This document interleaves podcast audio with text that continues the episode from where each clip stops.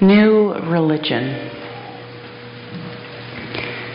This morning, no sound but the loud breathing of the sea.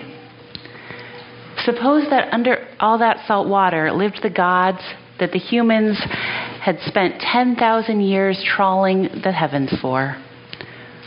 We caught the wrong metaphor. Real space is wet and underneath, the church of shark and whale and cod. The noise of those vast lungs exhaling, the plain chanting of monkfish. Heaven's not up, but down, and hell is to evaporate in air. Salvation to drown and breathe forever with the sea.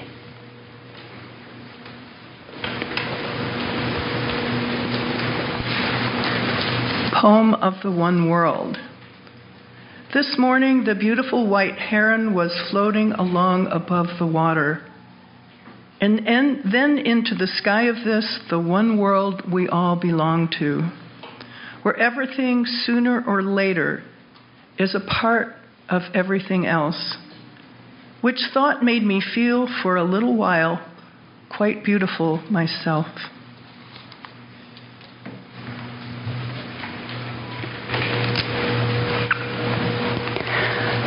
Home are the sailors. Like those who sail away and then come back, we keep returning to a port we've never left. A life we used to live awaits us there, as shores await all sailors home from the sea. So much is differently the same. And yet, what is the present but a future that the past made possible? There is no older story. And what are we but random pilgrims stopped in progress to remember? It now seems more like then. Why care? As long as home means where we most belong, for just that long, we're there.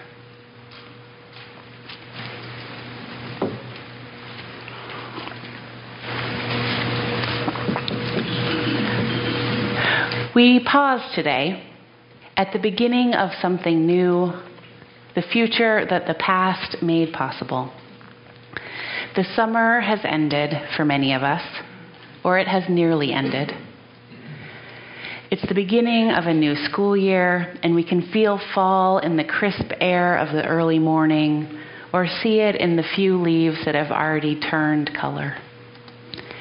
And it is the beginning of a new church year, and my, the beginning of my ministry with you all. Whether you've been away from here all summer or regularly attended the summer services, welcome. Whether you've been a part of this community for over sixty years, are a newcomer like me, or your tenure is somewhere in the middle, welcome.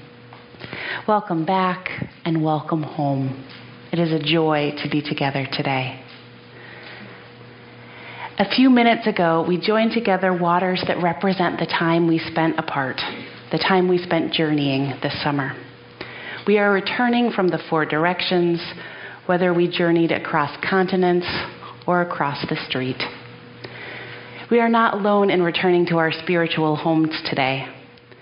The water ceremony is happening at this very moment in Unitarian Universalist congregations across the continent and around the world. People are bringing their waters that represent change and transition, hope and joy, travel and adventure, and joining them together. So why do we do this uniquely Unitarian Universalist ritual? The very first water ceremony happened not so long ago and not so far away, in November nineteen eighty, in East Lansing, Michigan. It happened at the Women and Religion Continental Convocation of Unitarian Universalists, a group that formed in nineteen seventy-seven to challenge the sexism in our denomination and in our world. And they were involved in developing the seven principles that we all know and often fail to memorize. At that nineteen eighty gathering, Carolyn McDade and Lucy Shuck Longview told the women who attended to bring water from home. They joined their water together as a symbol of strength, community, support, and connection.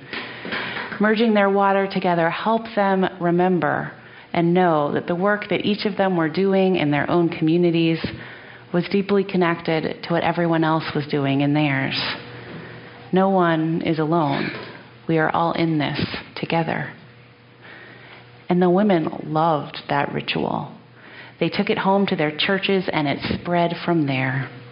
Now almost every Unitarian Universalist congregation does this ritual in the fall. We all need this reminder that we are in this together. We are in this church together. None of us is an independent stream that can flow to the ocean all by itself. We need one another as the stream in the story needs the wind. That is the what, but why? I think this blending of waters ritual reminds us all in our bodies and our bones of our ancient homes as creatures and as individuals. When life began on this planet roughly three point eight billion years ago, it was in water. And for the next three billion years or so, life was only in water. It took that long for our ancient ancestors to emerge onto land. Beginning in water is the story of all life, but as the story is true for each of us individually as well. Each of us began floating in mostly water in a womb, listening to the vast lungs of the person that birthed us.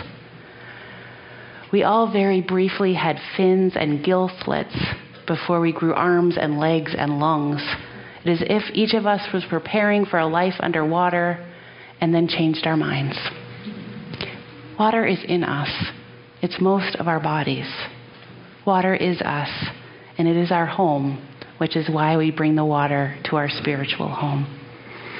And through the trials and errors and the small and constant miracles of evolution and chance, we have all come to be here today. Come to our spiritual home. In the poem we heard earlier, Samuel Hazo writes, "Home means where we most belong." May this church be the place where we most belong. May we belong here in all our unique and diverse identities and in the commonalities that unite us. May we belong here and invite others to find themselves at home here too. May we belong here in times of peace and in times of tumult. May we belong here as we learn and worship and lead and follow and serve. May we belong here as we look back at the proud history of People's Church and ahead to the great days that I know will come. May it be so. May we make it so. And amen.